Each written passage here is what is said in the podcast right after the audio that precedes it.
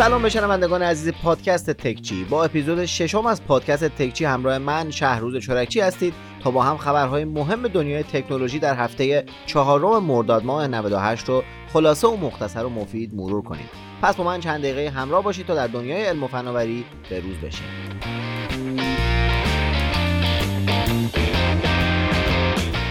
خب بعد از دو سه هفته که کلی خبر داغ و اتفاق مهم تو حوزه تک داشتیم و کلی گوشی خفن معرفی شدن این سری هفته آرومتری رو پشت سر گذاشتیم.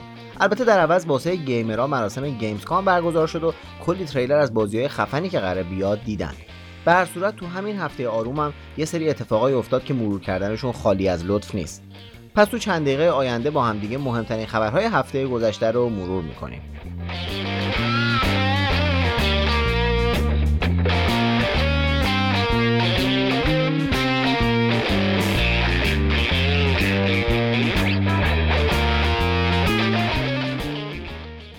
و اما اولین خبری که می‌خوام براتون بگم از شرکت OnePlus ه کمپانی OnePlus رو دیگه هممون حسابی باش آشنا شدیم. یه شرکت چینی که اولش خیلی کوچیک بود و به زور و التماس گوشی تولید می‌کرد. ولی حالا همچین غولی شده که اکثر گوشیاش از گوشی های سامسونگ و اپل هم بهتره و تازه داره سمت تولید محصولات دیگه هم میره.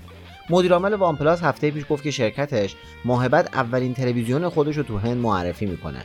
چیزی که مشخصه اینه که کم کم رقابت بین گنده‌های تکنولوژی داره از سمت گوشی خارج میشه و میره سمت تلویزیون. چند وقت پیش هم مشخص شد که اپل هم به زودی می‌خواد تلویزیون هوشمند خودش رو معرفی کنه.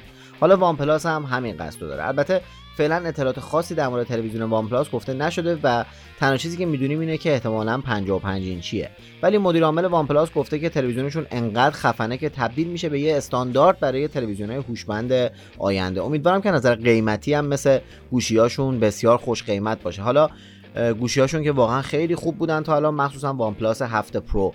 اگه تلویزیونشون هم همینقدر خوب باشه که مسلما کلی مشتری پیدا می‌کنن. خبر بعدی که براتون دارم از سمت گوگل و سیستم عاملش اندروید. حتما دقت کردین که هر version از اندروید اسم یکی از خوراکی های شیرین رو داره. کلا از اندروید یک تا همین اندروید 9 که پارسال اومد همیشه یه اسم شکلاتی کیکی شیرینی قرمه سبزی چیزی ته اسمشون بود. حالا همین چند روز پیش گوگل رسما اعلام کرد که بابا دیگه دیابت گرفتین. اسمای اندروید هم دیگه تموم شده دیگه قراره که فقط عدد باشه. اندروید جدید یا همون اندروید Q هم که امسال معرفی شد قراره اسمش اندروید 10 بدون هیچ پسوندی باشه. بالاخره دیگه داره 10 سالش میشه و وقتش این لوس بازی ها رو تموم کنن. یه سری تغییرات هم تو لوگو و رنگ اندروید اعمال شده که خب قطعا تو پادکست نمی‌تونم نشونتون بدم. ولی در همین حد براتون بگم که لوگوی اندروید که همیشه سبز یا سبز مایل به زرد بود به سبز مایل به آبی تغییر کرده. حالا همین که گوگل اسم و رنگ اندروید 10 رو گفت نوکیا هم اومده فهرست همه گوشیایی که به اندروید 10 آپدیت میشن اعلام کرده. اول از همه سه تا گوشی نوکیا 9 نوکیا 81 و نوکیا 71 به اندروید 10 آپدیت میشن و سال بعد هم گوشی های نوکیا 8 Sirocco نوکیا 51 Plus نوکیا 1 Plus نوکیا 4 و 2 نوکیا 3 و 2 3 و 1 Plus و نوکیا 2 و 2 آپدیت میشن. آخر سرم یعنی تو ماهای تابستون سال بعد نوکیا 51 و 3 و 1 و نوکیا 1 آپدیت خواهند شد. البته خب باید بگیم که واقعا دم نوکیا گرم که این همه گوشی رو قراره آپدیت کنه چون واقعا بقیه شرکت‌ها که کلا هیچ اعتقادی به آپدیت کردن گوشی‌هاشون ندارن. فقط نکته خیلی جالب اینه که خبری از اندروید 10 برای نوکیا 8 که دو سال پیش پرچمدار نوکیا بود نیست. هفته پیش سامسونگ دو تا مدل جدید از گوشی های پرفروش سری A هم معرفی کرد. البته همونطوری که اسم این دوتا نشون میده فرق خاصی با مدل قبلی ندارن. A50s دقیقا همون A50 با این فرق که قاب پشتیش جینگولتر شده و دوربینای پشت و جلوش هم بهتر شده. AC هم دقیقا همون AC ولی اونم یکم پشتش جینگولتر شده و از این طرحداراست که خوراک گوشی های هواوی و آنره. تازه سنسور اثر انگشتشون هم رفته زیر صفحه نمایش. سامسونگ گفته که قیمت و تاریخ عرضه این دوتا گوشی رو تو نمایشگاه IFA که چند هفته دیگه برگزار میشه میگه. پس منتظر باشین توی IFA غرفه سامسونگ براتون از این دوتا گوشی گزارش تهیه می‌کنم و قیمتش هم بهتون میگم. حالا یه خبر می‌خوام بهتون بدم از باهوشترین دستیار صوتی سال 2019 مؤسسه Loup Ventures آمریکا اعلام کرد که Google Assistant با قدرت پاسخگویی 93 درصد به سوالات تونسته تو آزمون‌های این مؤسسه بیشترین IQ رو بین دستیارهای صوتی به دست بیاره و لقب خفنترین و کرک و پریزونترین دستیار صوتی تو سال 2019 رو بهش دادن. ظاهرا تو تستای این مؤسسه 800 تا سوال از دستیارهای صوتی پرسیده میشه که Google Assistant هر 800 سوال رو متوجه شده و به 93 درصدشون هم جواب درست داده نکته جالب پیشرفت این دستیاره چون که سال قبل از این 800 تا سوال فقط به 85 درصدشون جواب درست داده بود. سیری هم 99 درصد سوالا رو متوجه شده و به 83 درصدشون جواب درست داده. البته شرطی بدم این وسط مثلا یه سری اطلاعات هم در اختیار اپل قرار داده. بعد هم نیست بدونید که دستیار صوتی مایکروسافت یعنی کورتانا خسته ترین دستیار صوتی بوده و فقط 52 درصد سوالا رو جواب داده. یعنی کلا از واژه دستیار هوشمند فقط یه چیزی شنیده. خب نوبتی هم باشه نوبتی یه خبر از سینماه اگه یه ترکیب خوب از تکنولوژی و سینما وجود داشته باشه مسلما فیلم ماتریکسه که سه قسمت ازش ساخته شده و تمام. حالا یکی از این دوتا خواهر کارگردان این سه شماره که لانا واچوفسکی نام داره تو هفته قبل رسما اعلام کرد که قسمت چهارم این فیلم هم سال بعد ساخته میشه. البته بد نیست بدون اینکه قبلا این دوتا خواهر برادر بودن و هر جفتشون تغییر جنسیت دادن. پناه بر خدا از دست این آمریکایی‌ها و کاراشون. چی شد آقا؟ مشت بزنیم تو دهن آمریکا. مشت. دیوید دیوید. نکته جالب قسمت چهارم ماتریکس اینه که همون بازیگرای نقش نئو و ترینتی یعنی کیانو ریوز و کری ان ماس قراره توش بازی کنن. وزیر ارتباطات تو اکانت توییترش اعلام کرد که ابر کامپیوتر ایرانی تا سال بعد به اسم سیمرغ معرفی میشه. آقای جهرمی گفت که این ابر کامپیوتر 100 برابر نمونه‌های قبلی قدرتمنده و قراره ازش برای توسعه هوش مصنوعی با هدف حمایت از کسب و کارها استفاده کنند.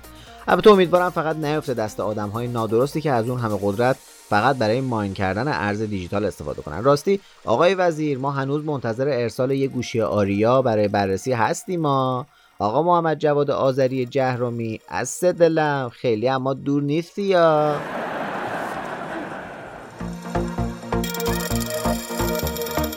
LG هم مثل سامسونگ این هفته دو تا گوشی میان رده معرفی کرد که K40S و K50S اسمشونه. این دوتا گوشی مثل بقیه اعضای سری که خیلی گوشی جذابی نیستن و یه سری مشخصات کاملا معمولی دارن. ولی یه چیز خیلی باحال این دوتا گوشی اینه که هر دوتاشون استانداردهای نظامی رو پاس کردن و واسه همین اگه از دستتون بیفتن یا ضربه‌ای بهشون وارد بشه هیچیشون نمیشه و اصلا نه نیازی به قاب دارن نه محافظ صفحه پس اگه مثل من از اینایی هستین که زرت و زرت گوشی از دستتون میفته به نظر میاد که این دوتا گوشی می‌تونه انتخابای خوبی براتون باشن. یه خبر دیگه هم براتون بگم از فروشگاه Google Play Store که اگه این چند روزه یه سری زده باشین می‌بینین که کلا طراحیش تغییر کرده. Play Store از این هفته با طراحی جدیدش برای همه کاربرای اندرویدی در دسترس قرار داره. طراحی Play Store خیلی ساده شده و کلا اگه گوگل همین روش رو پیش بگیره دیگه چند مدت دیگه Play Store میشه یه صفحه سفید با چند تا آیکون رو هوا. به هر صورت این هفته طراحی جدید Play Store برای همه منتشر شده. اگه هنوز یه سری نزدید بد نیست چک کنین و ببینین که آیا واقعا اونطوری که گوگل میگه کاربرپسندتر شده یا نه. موتورولا One Action هم این هفته رسما معرفی شد. با دوربینای ورزشی که بهشون action camera میگن که آشنا هستین. همین GoPro اینا. حالا تو هفته پیش موتورولا اومده یه گوشی جدید به اسم One Action معرفی کرده که پشتش یه دوربین ورزشی داره که می‌تونه با زاویه خیلی باز و سرعت زیاد فیلم بگیره. جالب بدونین که این دوربین ورزشی که پشتش گوشیه اصلا عکس نمی‌گیره و فقط واسه فیلم برداریه البته یه دوربین دیگه هم پشت گوشی وجود داره که بتونین باهاش عکس بگیرین. منتها مشکل اصلی این گوشی اینه که نه ضد آب نه ضد ضربه. یعنی اصلا فکرش هم نکنین که با این گوشی برین تو استخ یا ببندینش بالای کلا کاسکتتون رو برین موتور سواری. چون احتمالا به میره. احتمالا موتورولا این گوشی رو برای فیلمبرداری از ورزش های یه ذره ملو مثل شطرنج طراحی کرده. حالا بریم سراغ چین و یه خبر از چین. احتمالش خیلی کمه که با برند ریلمی آشنا نباشین. 7 سال پیش برند اوپو که یکی از محبوب ترین برندهای چینی تو گوشی های موبایله یه زیر برند به اسم ریلمی معرفی کرد که انقدر کارشون گرفت که چند سال بعدش خودشون اعلام استقلال کردن و یه برند مستقل شدن.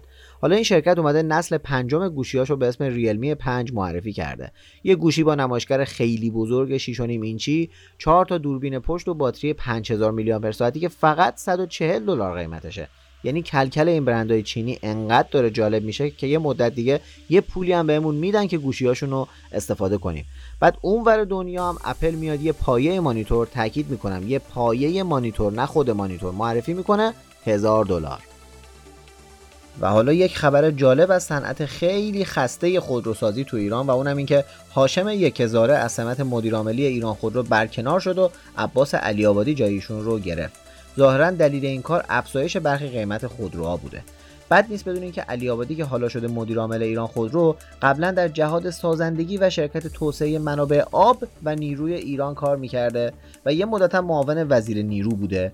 به عبارت دیگه بی ترین رزومه رو برای مدیریت یک خودروساز داره. و در نهایت هم یه خبر دیگه از این توییتر پرهاشیه آقای وزیر ارتباطات. آقای وزیر ارتباطات هم این هفته یه توییت کردن توش اعلام کردن که مدیران شرکت ارتباطات زیرساخت به دلیل اختلال یک ساعته اینترنت که به دلیل اشتباه این شرکت بوده جریمه شدن و کارانه این ماه همشون پرید. واکنش ها تو فضای مجازی به این خبر خیلی متفاوت بود. اما من خودم به شخصه حتی اگه این کار آقای وزیر یک شعاف هم باشه با کارشون موافقم. اینکه مدیران خطاکار جریمه بشن و جرایمشون اعلام بشه فرهنگیه که باید تو کشورمون جا بیفته. خب به پایان تکچی این هفته رسیدیم. ازتون ممنونم که من رو در این چند دقیقه همراهی کردین. لطفا نظرات پیشنهادات و انتقاداتتون درباره تکچی رو با من در میون بذارین تا بتونم هر هفته بهترش کنم.